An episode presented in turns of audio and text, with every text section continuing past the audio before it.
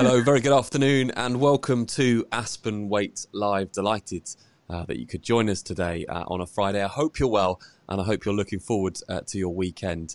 We've got something very special for you uh, today. Um, as you may or may not know, uh, Paul is, uh, it's fair to say, uh, just maybe a, a touch into his horse racing. And uh, today's show, I'm sure, will uh, bring a lot of joy uh, to Paul, who is uh, joining us uh, right now. I'm delighted to say that um, Paul Waite, very good afternoon. Yes, joy, and uh, it's, it's it's quite surreal, actually. Um, John's also got look away when I say this. It's quite surreal uh, getting to interview um, uh, a sort of a, I, I'm going to call him a hero now, without looking at him, making him feel too conceited. But um, uh, it is um, it is quite a, an, an odd thing. So. Um, Yeah, I think if uh, if someone had told me, um, uh, I started um, really following Jonjo uh, probably in the mid mid seventies when I was uh, a teenager, uh, and um, I think it's true to say, just establishing his credentials, um, the, the only person I can think of in horse racing uh, that's comparable with Jonjo would be Fred Winter, uh, who was uh, an exceedingly good jockey and a probably even better trainer. Uh, Jonjo um, was champion jockey twice, um, uh, won the Gold Cup twice, I think. Al- is that right? Alverton and uh, Dawn Run? That's right, Paul, uh, yeah.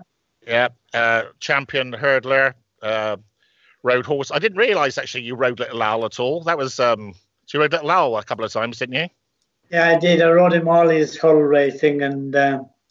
And the beginning, his novice chasing, and then unfortunately, the owner passed away and left it to Jim and his brother, Robin. That's Jim Wilson, is it? Jim Wilson, yeah. So he rode him in the Gold Cup when he won. Yeah, when he won, yeah. Um, so uh, yeah, so Jonjo's basically won um, every every as a jockey every race that you could possibly want to ri- to, to to win, other than the Grand National, uh, which he rode in seven times, never completed. I think that's true to say. Uh, which is a bit, which is a bit, a bit, a bit sad. I was um, very unlucky. um, and then, obviously, um, after you retired at quite a young age, uh, you've gone on to be an extremely good trainer. You know, probably, certainly one of the best five trainers in the country. But certainly, um, from uh, when I first met you and I, uh, I saw your horses at exercise, I don't think I've ever seen. Genuinely, I've never, I've never seen such fit horses uh, in my life before. So I was incredibly impressed with uh, with the whole operation. So anyway, so um, f- so from my point of view, sorry, I missed out a key bit. So my favourite horse of all time is a horse called Sea Pigeon, uh, and uh, Jonjo rode the Pidge um, in. I think he won fifteen times on Sea Pigeon. Uh, Sea Pigeon had thirty-seven career victories, uh, in my opinion, the greatest dual code horse in history. Would you agree with that, Jonjo? Yeah, he he was a super horse, really. He was very special. He um, he had an awful lot of pace, and he didn't always see the two mile out. It depended on the tracks, you know. But yes. um, brilliant hurler and a brilliant flat horse, really. Yeah. Yeah, um, and I don't mind admitting this. Uh, I. Uh, I like horse racing so much. I probably so at the moment I've been doing things like watching the nineteen thirty-seven Grand National all the evening, uh, and I, I probably watch and I watched uh, Sea Pigeon, uh, the the seventy-nine, eighty, and eighty-one Champion Hurdles last night, um, and particularly the eighty-one where O'Sullivan says, "And the old man's going to win it at last. You've never heard such roars," I think he says, uh, and I cry. Uh, I don't mind admitting that. I, I even now. Uh, I, I, I could I could hardly walk for about half an hour after he won the Champion Hurdle. I was so upset because I I love I loved him so much, um, and uh, and I say so to, to meet you was um, was was you know really quite quite staggering. So uh, anyway, so that's that's um, why uh, Paul feels a bit like he's in the sweetie shop with the the King of the Sweets or something uh, today. So um, so we have uh, young Jonjo here. Uh, so Jonjo. Uh, was born in a lovely village called Castletown Roche, um, near Cork. Uh, father was a cobbler. Did That's you right. get involved? Did you get involved in that business at all? Only when I was getting a slap of leather for being naughty. So it's, it's interesting. I it, it has, for for a little place, it has quite a, a staggeringly interesting history. Um, you know, I was reading about a so-called Nazi spy that um, I don't know if you know that story about the Nazi spy that um, took cyanide. Uh, no, I didn't know. Uh, yes, there you are. You see, I could tell you something about your own village. There we are. A very fascinating story about a Nazi spy in nineteen forty-two that could, took his own life after being captured in Jonjo's home village. So, um, when did you when did you sort of take when did you start riding horses, Jonjo? How old were you then? I might be probably five, six, seven in that bracket, really. really. Yeah, and uh, we my dad had greyhounds. Um, oh, did he? Yeah, and I used to have to walk the greyhounds in the afternoon after school, and I had two in each arm, and when really? they saw a cat or a, anything, they were gone, and I was airborne, and I had two very badly cut knees, and I thought greyhounds is not for me. So um, I always wanted to play around with donkeys and ponies and jumping on them and the fields loose and what have you, and um, it just went on from there, really. And then we used to have um, donkey derbies in the villages, and you know, we used to used to um, you know, start off with the donkeys, and if you can ride a donkey, you can ride more or less anything, really, because they're quite difficult. But um, we had lots of fun, and we had great times in those days, and health and safety and all that sort of stuff wasn't really around, so you could do lots of wild things, really, which we did. So, who was the who was the sort of first um, real Irish trainer that you you rode for? Um, chap called Donald Reid. He um, he was an Englishman that came over to from Mallow, and they were there for about twelve months, and that was my first job with about twelve horses in training. And then they decided to go back to England.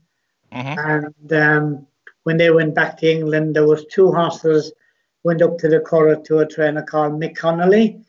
And I jumped in the wagon and went with them. And okay. um, so I was there serving my apprenticeship or the rest of my apprenticeship with Mick Honley for four years or five years or something.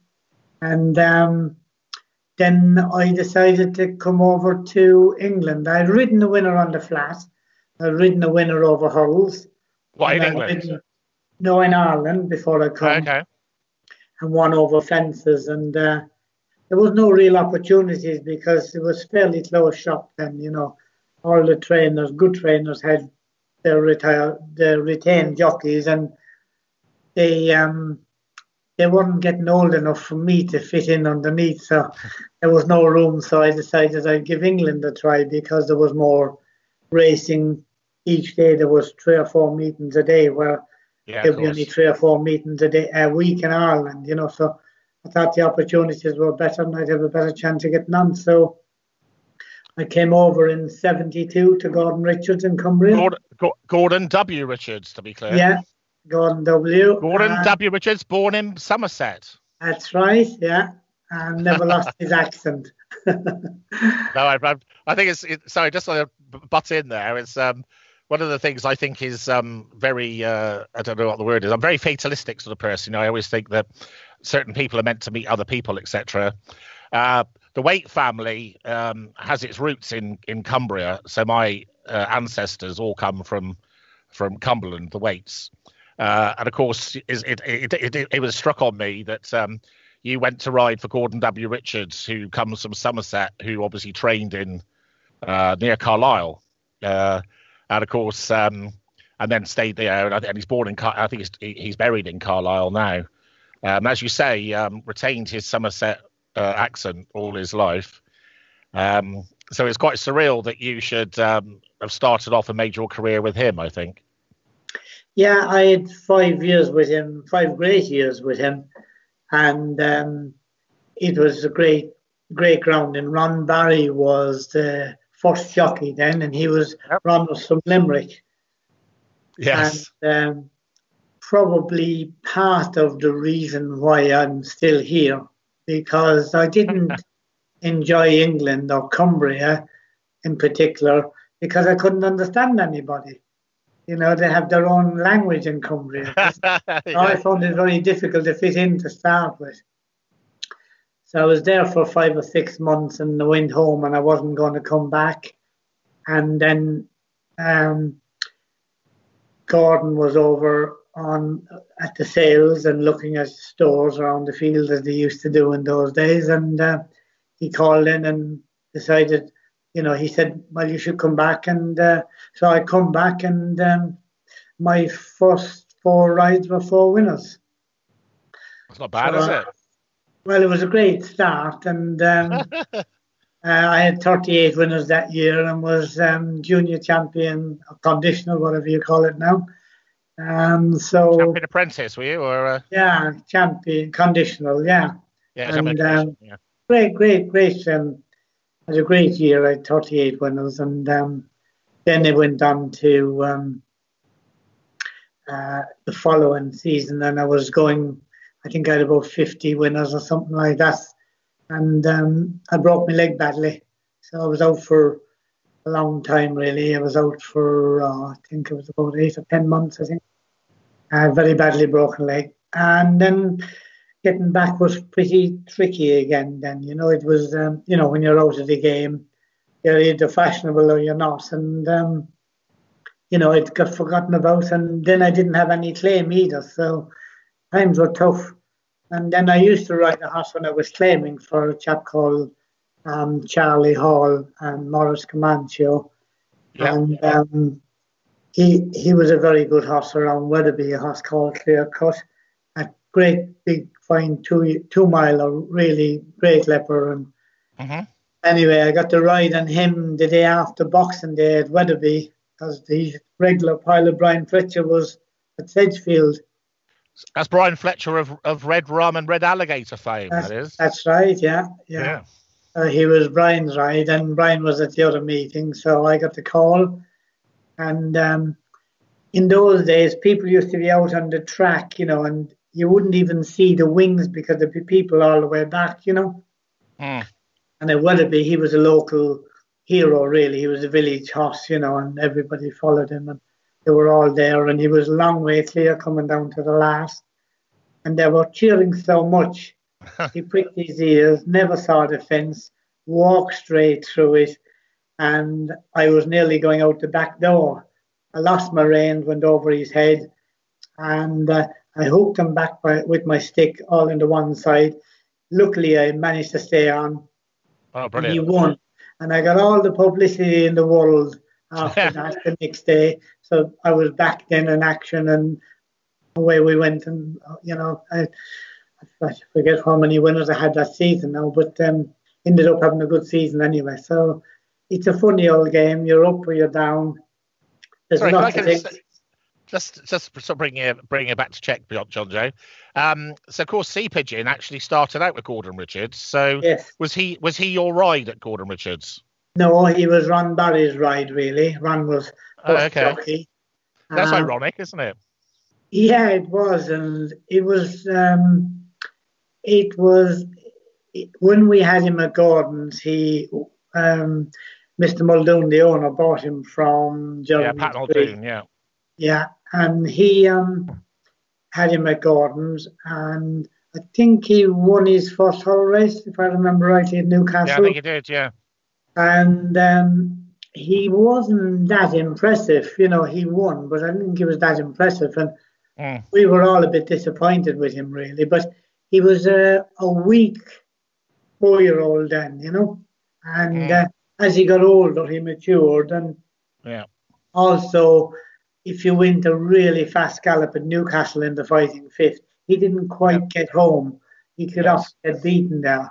And even a mile and six at Doncaster, he used to get beat if they went a really fast gallop. But yet he won two um, yeah. Chester Cups, two mile two around Chester. well, two Chester uh, Cups and a toe T-boy, obviously. That's right, yeah. And he never won a champion hurdle until... They shortened it. They shortened it up. They used to go yeah. up to the stable corner yeah. and, and around. And when they went around in front like they do now... he won the next two. So um, he was he was a proper horse. Yeah. Yeah, I think I think uh, I don't know about you. I think he would have um, the, the the the year you first won. I think you would have won anyway. I think he was uh, yeah, he was so yeah. dominant, so dominant over Monksfield in nineteen eighty that uh, he would have he would have won anyway. I think. He should have won the year before. well, I, when I say I, I don't know if you saw I, I, was, I was a bit rude. He, um, because of course you came second on him, and Fran Berry came second on him, and I, I thought the ride that Fran Berry gave him was absolutely awful. To be honest, I was uh, so upset because he, you know, was cantering all over him, and he just um, completely made a hash of it. You know, that's he why didn't I quite get the trip. I, that's what happened with, with um. with Frank, but with, with me, the first time I rode him against Monksfield and he beat us, I hit the front far too quick, really. And the owner had said, um, you know, don't be leaving to the last minute, you know. Yeah, you, yeah. You know, um, so I, I took it up as you turned the corner before you got to the last miles too, too early, really. And he got lonely in front and pulled up, so... Um, but uh, yeah, it was a. I had a lot of battles with Monksfield. He was a great horse, and um, yes, I, I beat him in the in the Triumph as well with a horse called Peterhof, which was my first ever winner at Cheltenham. Yeah, I remember Peterhof very well. Yeah, and um, so I had a, many a tussle with him. He was a great horse, and then went on to be a stallion afterwards, which wasn't yeah, as successful as his racing career, but no. It wasn't. Yeah, so um, yeah, so just uh, just just finishing off our, our little self-indulgent trip about Sea Pigeon. Um, as you as you say, um, he won two Chester Cups, which was uh, remarkable when you consider that he he he barely got two miles uh, on, on on as a hurdler. Um, but probably and, and arguably his his greatest day in the sun was uh, in the Tote Ebor when uh, he carried ten stone to victory at the odds of eighteen to one with a certain J O'Neill on board, uh, and of course you were a very naughty boy uh, as well, because you had badly injured your foot. I think that's that's right. You told the course doctor it was your left foot, uh, so he, he he got him to look at the wrong foot, so you could got passed by the doctor. Too much and information then, there, Paul. Well, yeah, there we are. So I, I know my stuff, you see, and then uh, and then basically. Sat on Sea Pigeon with ten stone, which was a record, I believe, wasn't it? Nobody uh, ever beat or ten stone, I think. Yeah, I think you might be right there. Yeah, I don't know the facts, but uh, you you'll be right. Yeah. He well, I think was, from your um, point. Yes, sir. Go on. No, it just was in the summer in August, and and in yeah. those days there was no summer jumping, so yeah. we had six weeks, two months off in the summer, and. Um, Because you, you know, when you're not riding regularly every day, you wouldn't be as fit as you normally would. And yeah.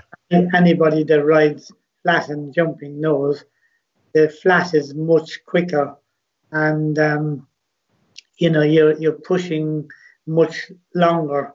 And I was getting a little bit tired, about a half a furlong out. And I, I was in front or up sides in front anyway, and and I thought I'd beaten the other horse. Yeah. Then when I came yeah, to the line, Donegal Prince, Donegal Prince, Philip Robinson, Philip Robinson. That's yeah. right, came absolutely flying up on the outside, and I'm thinking, oh my God.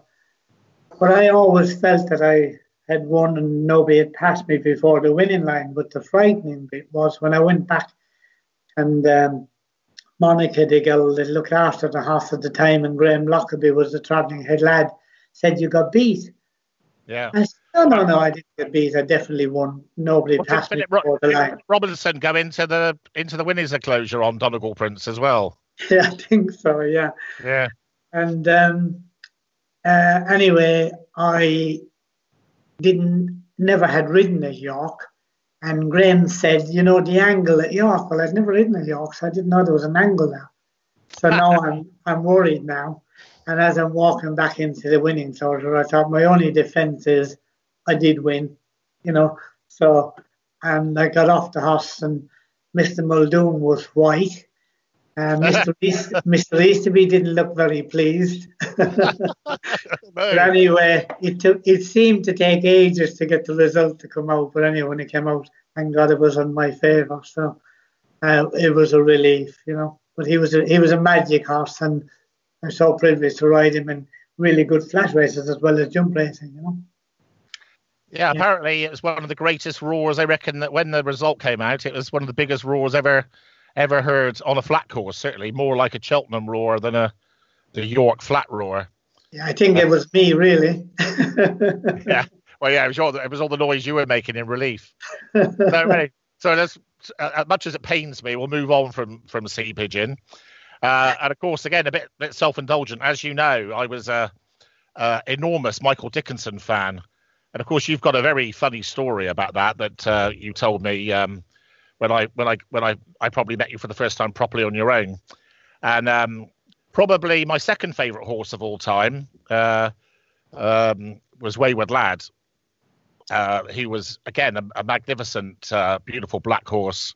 Again, yeah. Loved the colours as well, you know. Uh, Sea Pigeon had wonderful colours, I always thought. Tartan, that sort of tartan Muldoon colours. Uh, Wayward Lad had really nice colours, fantastic jumper, uh, just a gorgeous horse. And um, you, of course, rode Wayward Lad in the famous one, two, three, four, five Dickinson Gold Cup, where Michael Dickinson trained the first five home with Bregorn winning, with Graham Bradley riding. And uh, and you came third on Wayward Lad. Yeah, uh, that was a fantastic training performance, really, wasn't it, when you think back, you know. The greatest of all time, I would suggest. But, uh, you know. And of course, um, uh, I like to tell the story of. So the next year, it's it's it's, uh, it's actually Jonjo's very fortunate. If I didn't uh, like him so much, um, uh, he then committed the sacrilege of uh, of riding the the immortal Dawn Run um, in the Gold Cup of the next year. Uh, and of course, uh, Wayward Lad uh, had Graham Bradley on him uh, at, at that time, and of course, Jonjo was on Dawn Run, and. Uh, Dawn Run, what, you got up with about one hundred yards to go, I reckon, perhaps even less. Yeah. Uh, and, and of course, um, that, I, I suspect you probably made the whole of Ireland happy that day. It was probably, um, pro- possibly one of the greatest loved um, successes of all time, because Dawn Run was such a popular horse. And, uh, and of course, you had a four pound allowance, I think, or it might have been three, three or four pound mare's allowance. Which, five pounds, which, I think it was, yeah. Which pains me to this day, because obviously you stopped Wayward Lad winning, and I, I temporarily hated you for at least a day. Uh, but tell us what you said to Michael Dickinson when you got back into the winner's enclosure. Well, I, I told Michael the year before when I finished third on him that um, he didn't get the trip. Super horse. He won the King George a couple of times, and you know he, he was a very, very, very good horse. And I was after riding him work. Uh, Catholic, I think it was, about a fortnight before Cheltenham, and Ma- he had a bit of an injury, and Michael didn't think he had him quite fit enough. But anyway, I thought he ran a cracker, and um, and just finished third. Didn't quite see the trip out up the hill. Yeah. And um, then the following year, when I rode Dawn Run, um, and I saw um, Forgive and Forget and Wayward Lad were in front of us, um, going to the last, and I thought Forgive and Forget won't stay there because Wayward Lad won't get the trip, won't get up the hill. Yeah. And that's what was in my head. And um, uh, and that's exactly what happened, really. He didn't get the he didn't get the trip. So I told Michael afterwards, I said, there you are, Michael. I told you he didn't get the trip last time. No way would he have it. But anyway, wow. um, Even Michael now he- is a genius, yeah. Wasn't he? Yeah, and of course, you know, just um, just uh, tr- trying to get some uh, business into this. Um, Michael Dickinson, of course, invented taffeta, uh, yes. a very famous, yes. a very a very famous uh, uh, uh, uh, surface, which is predominantly used in America, I think, isn't it? Yeah, and I think at Newcastle and mm-hmm. Wolverhampton, I think, as well.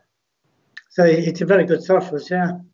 Yeah, and, and the other thing, just for um, any of you that are horse racing lovers, of course, he he also he went on to prove Robert Sangster uh, completely wrong by training Da Hoss to win two Breeders' Cup miles, including probably one of the greatest training performances of all time, bringing Da Hoss back from a near two-year uh, layoff uh, to win the Breeders' Cup mile, which is probably one of the hardest races to win in the world. Would you agree, John? John Jones? Uh- Definitely, yeah, definitely. No, it was a fantastic training performance. Michael was a genius, really, at, at, at that job, and uh, he um, he was a very clever man with, with ordinary horses as well. Yes. So how how did you get into horse race training? Was that something you always wanted to do? Yes, it was. Uh, when I was at Gordon's, um, I used to uh, feed in the mornings and um, do the evening feed at nine o'clock, which we nobody seems to do anymore. But um, I used to do that as well. And I, I enjoyed doing it and checking the horses and seeing they're okay and what have you. And you get to know all their personalities, you know, and they've all got their own little stand in the box and all that sort of stuff. And when I was riding, I bought a little farm, forty-five acres, and uh, built a few boxes and train, got a few point-to-pointers in and was training a few point-to-pointers and breaking horses in and that. And I just loved it, and it was just second nature. You can't ride forever. And it was something that I was always wanting to do, and um, looking after animals, I kind of knew that from my dad with the greyhounds and what have you. And yeah. Horses are just basically the same, only bigger and more expensive and deeper. Yeah, um, where is that? Yeah, so I, I just, it was always going to happen, and that's what I wanted to do and really enjoy doing it. It's um, totally different to when you're riding. Mm. You know, when you're riding, it's down to your, it's down to yourself if you make a mistake, you know. But mm. uh, in training, it's a big team effort. Like, it's not down to you. It's mm. just your name is on the headed paper, really, but you have a good team with you. And, um, you know, getting the best out of the team and out of the horses and everything gives you a fantastic thrill, but totally different, you know. But, uh, yeah, it's nice. I like it. I enjoy it. Love it. So when did J P McManus start backing you? Um,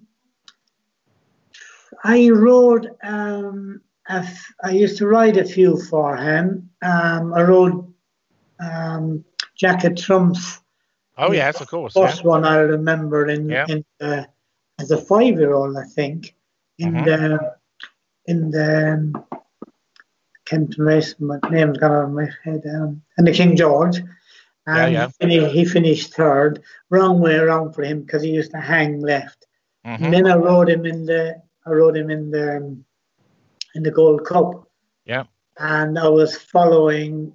I was absolutely cantering top of the hill, and I was following Philip Blacker on Royal Mail, and he fell at the one on top of the hill, and he fell right on my track and brought us down. Mm. Um, I forget what won it that year, but I, I I was confident I was going very well if I'd got the trip anyway. You know, but he was only a very young horse, um, yeah. very young horse, but uh, he he was a good horse. That was my my first uh, connection with him, I think, and then. Um, I used to go and ride a few in Ireland for him, and if he had any runners in, in England, I used to ride them, most of them, because I was freelance, so um, yeah.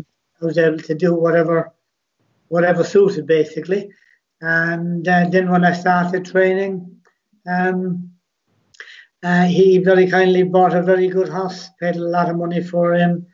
He won a bumper at Leopardstown at Christmas, and... Uh, He's, he was, um, he, he just, when he came over, he just didn't seem to be right. And it took a long time to get him right. And being J P, it was good that it was him because you really needed the patience and wait for the whole season. He never ran that year. And we turned him out to grass and brought him in the following season. And I think the following season, um, he won something like the Potenz or something at Cheltenham. Yeah, um, yeah. So, but only for J P's patience and, and, and everything. Um, you know, that that set me off on the on the training establishment and getting nicer horses. You know, so um, that's that's my first recollection of, of it all. Yeah. So, of course, um, both of your two greatest successes as trainers. As trainer, uh, Don't Push It in two thousand ten Grand National and Synchronised two thousand twelve Gold Cup were both McManus horses, weren't they? Yes, they were, yeah. Um, Don't Push It was bought by Frank Berry out of the field uh, as a three-year-old. And um, and um, Synchronised was bred by J P's wife, Noreen. So, uh, you know, you talk about buying good horses and finding good horses. It's just they, they arrive, don't they, you know? Yeah, that's and obviously ridden by uh, the, I don't know what to call it really, the, uh, the unique Tony McCoy. Um, probably, you'd know better than I, but uh, arguably probably one of the most uh, obsessively brilliant and driven people of all time, regardless of what, what sport or discipline they'd be in. Do you, would you agree with that? Oh, one hundred percent, yeah. Great, great fella. We were lucky enough that J P retained him, and we got a few horses for J P. And he, he'd be always in and out and working, you know, with, with us. And he was a great guy to work with, and um, great judge and great, great feedback. Um, it was a pleasure to work with him. And he's um, he's still and he's still in, still involved, um, but he.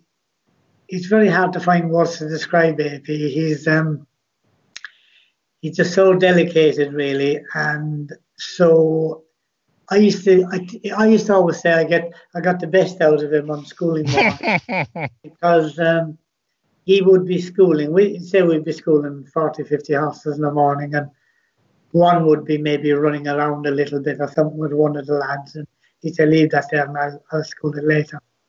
And he would get hold of it, and he had a, he would like have a vice grip hold of this horse.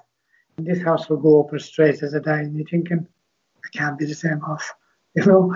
But he, he was just brilliant. He was just a, a genius, really, and um, we were very lucky to have him. Yeah, and of course, I think um, I was thinking about this a lot actually, without being um, uh, unduly schmaltzy or something.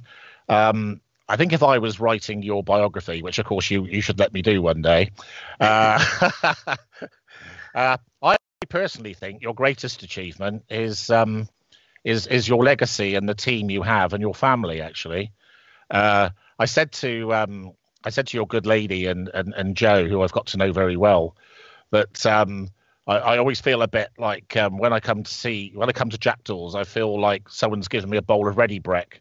Uh, without without actually having to eat anything, which um, and I you know I'm a great believer in um, you know that comes from the top down, uh, and of course um, in terms of pride, you now have uh, your son uh, Jonjo Junior, who uh, I think I think the thing that really impresses me, uh, and I, I don't know him very well, but I, I have I have met him. Uh, he, he he's now uh, sort of the go-to jockey for Colin Tizard.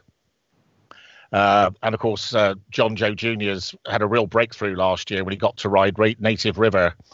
Uh, and I and I, I watched the, the interview before the race and, and afterwards with, with great interest, uh, almost, I'd say, like an uncle sort of interest, because uh, you know, interest to see how the young man would conduct himself. And you know, I was sort of very struck on um, a lovely blend of humility but confidence. But obviously, he's your boy. So is that what you know? Is that how you see him? Um, yeah, he's he's the good lad. He's doing. A, he's having a good run, and Colin and Joe they, and the owners there have been very good to him. Um, and when you get chances like that, as you know, Paul, you got to take them, and yeah. They can easily go wrong, and very easily go wrong, and you slip down the ladder very quickly. Um, when they go right, and um, they're supposed to go right, so that's what you're supposed to do, really. But uh, he doesn't do too many things wrong, and uh, he's very keen, and he's got a good racing brain, and he's got a good mind on him. So hopefully it'll continue and keep free from injury, and hopefully he'll have a great, successful career and enjoy it. The main thing is to enjoy these things, because by the time you understand to enjoy it, it's nearly too late. and oh, that's um, very true. Every day you ride a good horse, you must get the kick out of it and, and really enjoy it, you know, and that's what I keep telling him anyway. So um, I hope he enjoys it as much as I enjoyed mine. You know? No, I think I think your boy is a as a as a shoe-in as champion jockey one day. So I look forward I look forward very much for that happening. Um Given, given that obviously neither of us, uh, neither you or I, are, are in our uh, are, are in our infancy anymore. For instance, um, do you see do you see, do yourself do you see yourself ever retiring, or and, and and do you still have great ambition, or or what? You know, how would you how would you put that? You know, what is what is oh, what's, uh, what's life look like? Full of ambition, really. Yeah. Um, it, we've had a couple of quieter years. We we had some very good horses, and when they disappear, um, they take they're a big hole to fill, really. You know, and we have.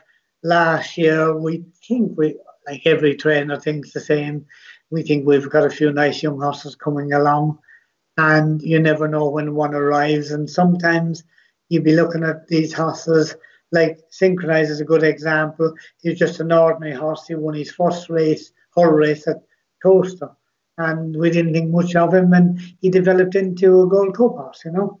Mm. Um, So you, you, you live on the dream with training horses, really, and you're just hoping that one of them will pop up. And we think we have a few nice horses to, to come to to come and take part in nice races again now, hopefully next season when we all, hopefully, please God, get back going. And um, it's all to look forward to. And, you know, there's, then the following season you're buying some more horses and, You know, you, you you know, and as you say, Jonjo is there. He's young and he's coming along. So, um, like, I've no intention of retiring. I, I'd love to win a champion hole. I've mm-hmm. won a champion hole. Love to have a real good two-miler, and um, and haven't had one of them for a long time. Enter Sky Vulcan, I think, was the last decent one, and he didn't quite get the trip there, but he won two um, uh, Christmas hurdles and. He won a few good grade ones in Tipperary, and uh, he was a great horse, but um, it's a long time since we've seen them, you know. So, yeah, listen, full of ambition, full of enthusiasm, and um, just waiting for the good horses to come along, and that really gives you the buzz, you know.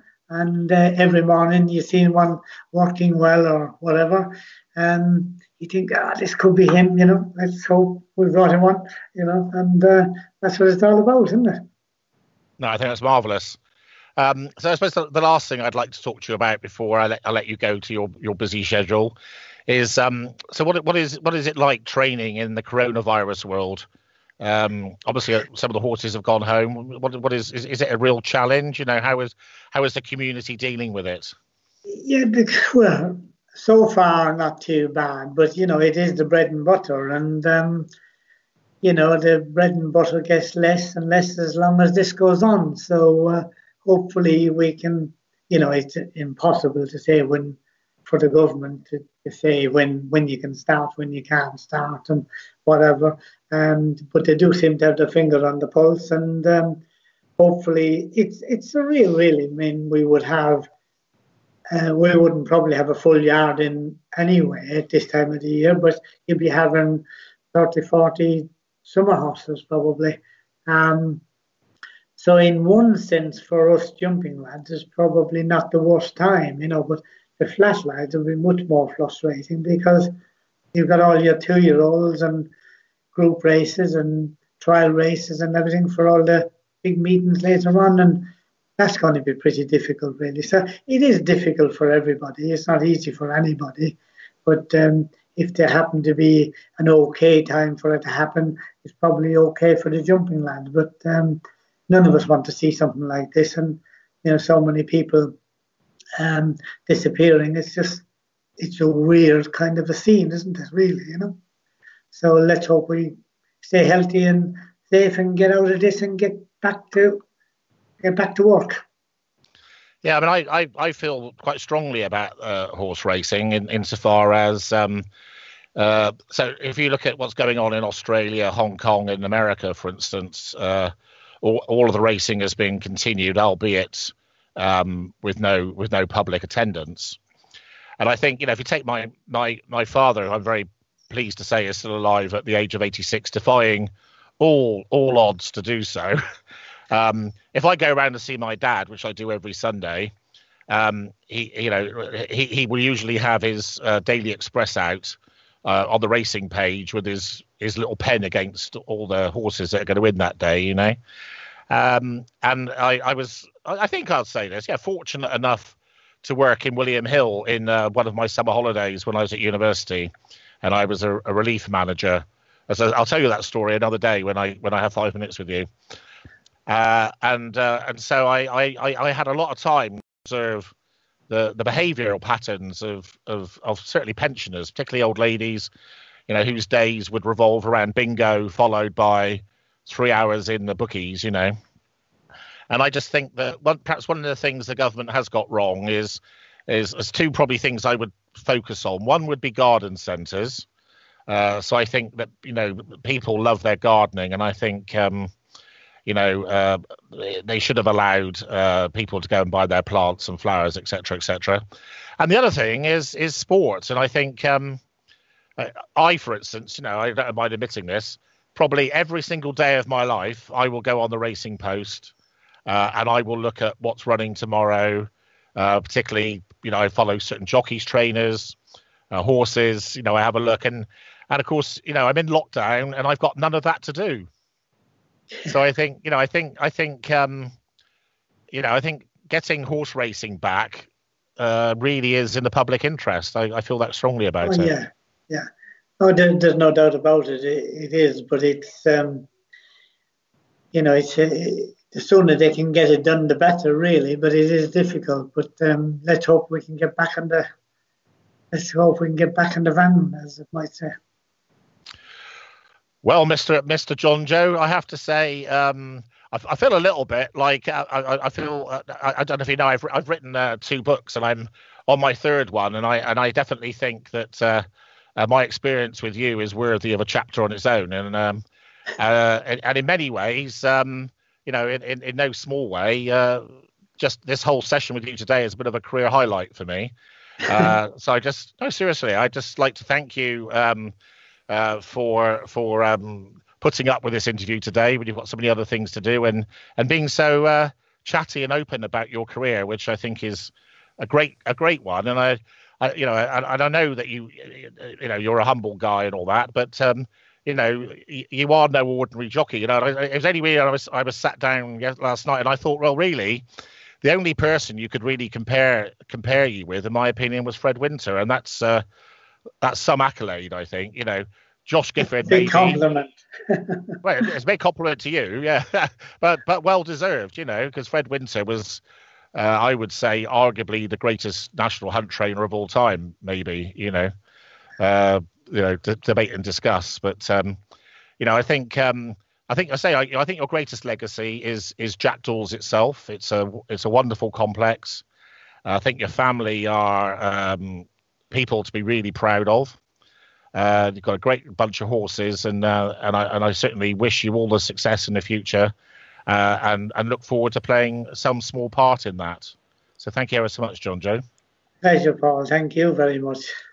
Yeah, Paul, uh, well, I think I was absolutely uh, fascinated listening to uh, to that. Um, you know, well, uh, thank you so much for coming on, uh, Jonjo, to to answer uh, Paul's questions. It was really entertaining. We had loads of people um, watching and commenting, and, and I know enjoying it as as well. Um, Good. We're privileged to have you on. Uh, before you go, we, we've one more thing that we do on the show, and that's um, uh, Paul chooses a, a song. But before I, I pass back to Paul, I just wanted to ask you. I always like to ask guests uh, about music. Um, is there is there anything in particular that um, that, that is is, you, is your kind of thing? Maybe for a quiet time, or something that you you, you like to listen to in the past. Um. I'm I'm not brilliant. Uh, Irish music, obviously. I enjoy Adele. I enjoy, not, you know, anything really. I'm I'm pretty open to anything. Yeah, I think me too, actually. Yeah. I I, I should have played the Waterboys or the Levelers or something, and then uh, I I actually thought you were going to ask Jonjo to sing. I, I, I that would have been priceless to see the look on his face. I should have done. Yeah, I should have done. Hey, come on, Jonjo, sing us a song. You're also a forfeit. That is something you wouldn't want to hear, Paul. I'm going to show no, you. No, we'll, we'll, we'll, we'll take a pass on that. So, okay, lads. So, uh, Paul, what was okay. uh, what was your song to play out with today?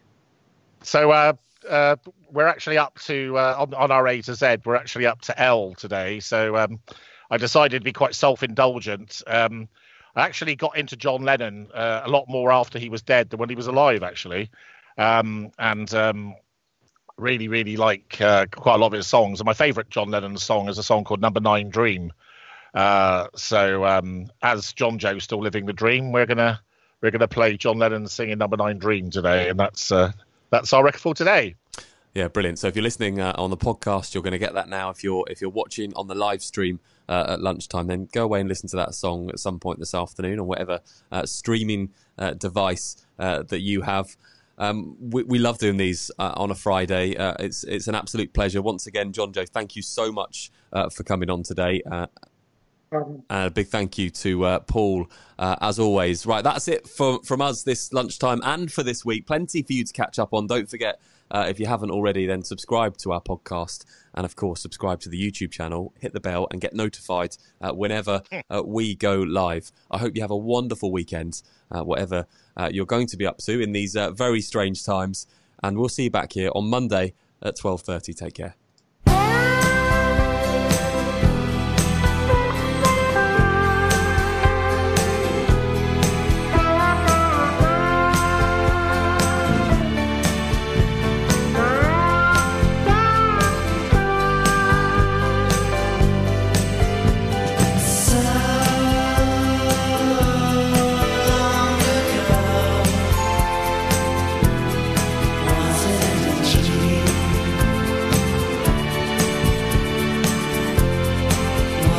Just